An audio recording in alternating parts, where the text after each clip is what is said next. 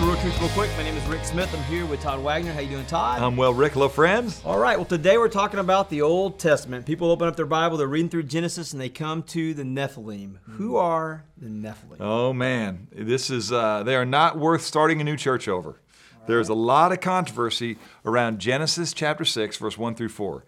So let's read it, because in verse 4, we have a specific answer to your question. There were men of old, of great renown. All right, but where'd they come from? So Genesis chapter 6, Ricks, here we are, we're reading along. It says, now it came about when men began to multiply in the face of the land and daughters were born to them, that the sons of God saw that the daughters of men were beautiful, and they took wives for themselves, whomever they chose. So we got to ask ourselves, who, first of all, are the sons of God, and who are the daughters of men? That's important for where some people take this passage. Verse 3, then the Lord said, my spirit shall not strive with man forever. So something happened up there just described in verse 2 that made God go, this is wicked. It says, because he is also flesh, nevertheless his days shall be 120 years. So God seems to put a ceiling on how long men will exist on earth. We will not be immortal. We won't live at this point beyond 120 years. So verse 4, and then it says, the Nephilim were on the earth in those days, and also afterward, when the sons of God came in to the daughters of men, and they bore children to them. Those were the mighty men who were of old, men of renown. And so there is this new race of people that is out there. They are considered mighty men. They are larger than life, and some people say that these are the individuals that are really the byproducts of either demons or demon-possessed men who had relationships with, it says, the daughters of men. Now, here's a few things we got to say.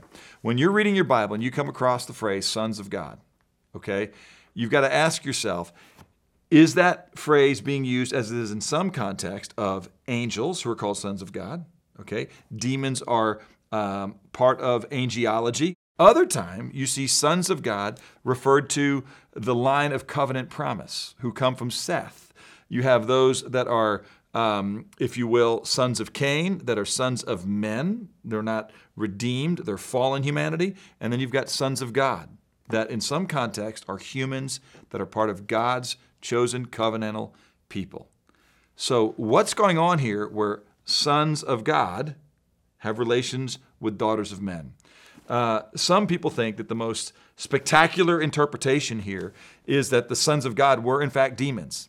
And they go to Jude verse 6. And Jude verse 6 says this. It says, and angels who did not keep their own domain but abandoned their proper abode, says they were kept in eternal bonds under darkness for the judgment of the great day.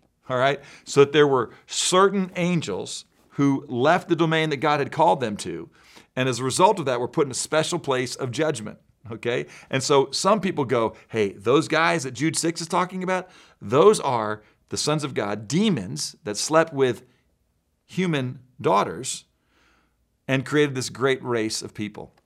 Let me tell you why I don't think that that's the best understanding.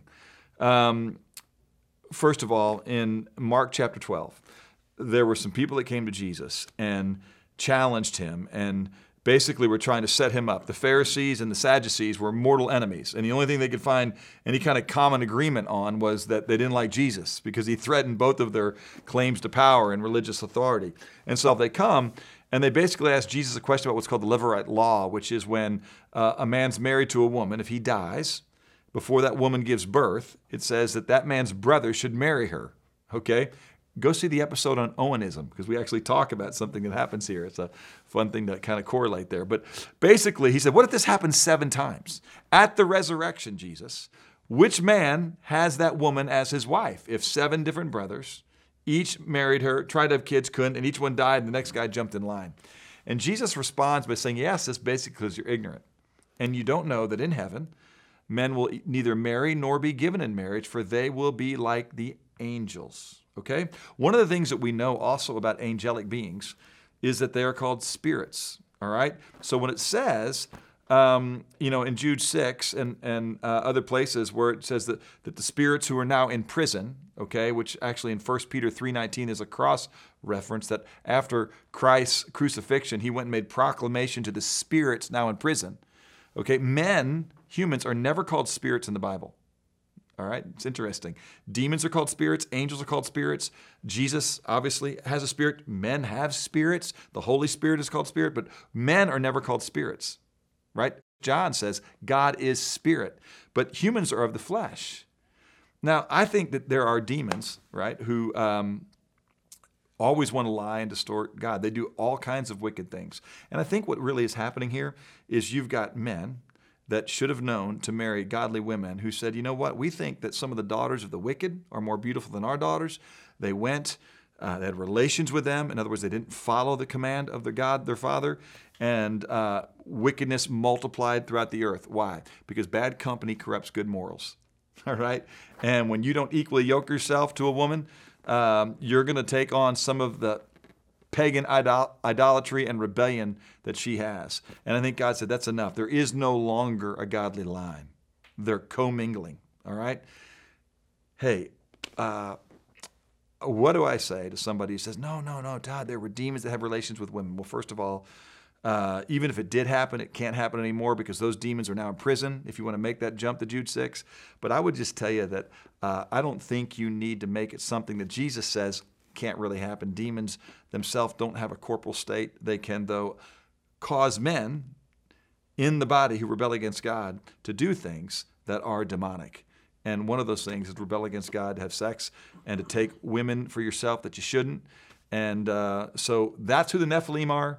That's what's going on in Genesis 6. That's what's going on in Jude verse 6. Mark 12 has some revelation for us in that, but I wouldn't start a new church over it. All right. Well, great. And if you're watching this, this is a new term to you. We hope that this was a helpful episode, and we'll see you next week on another episode of Real Truth Real Quick.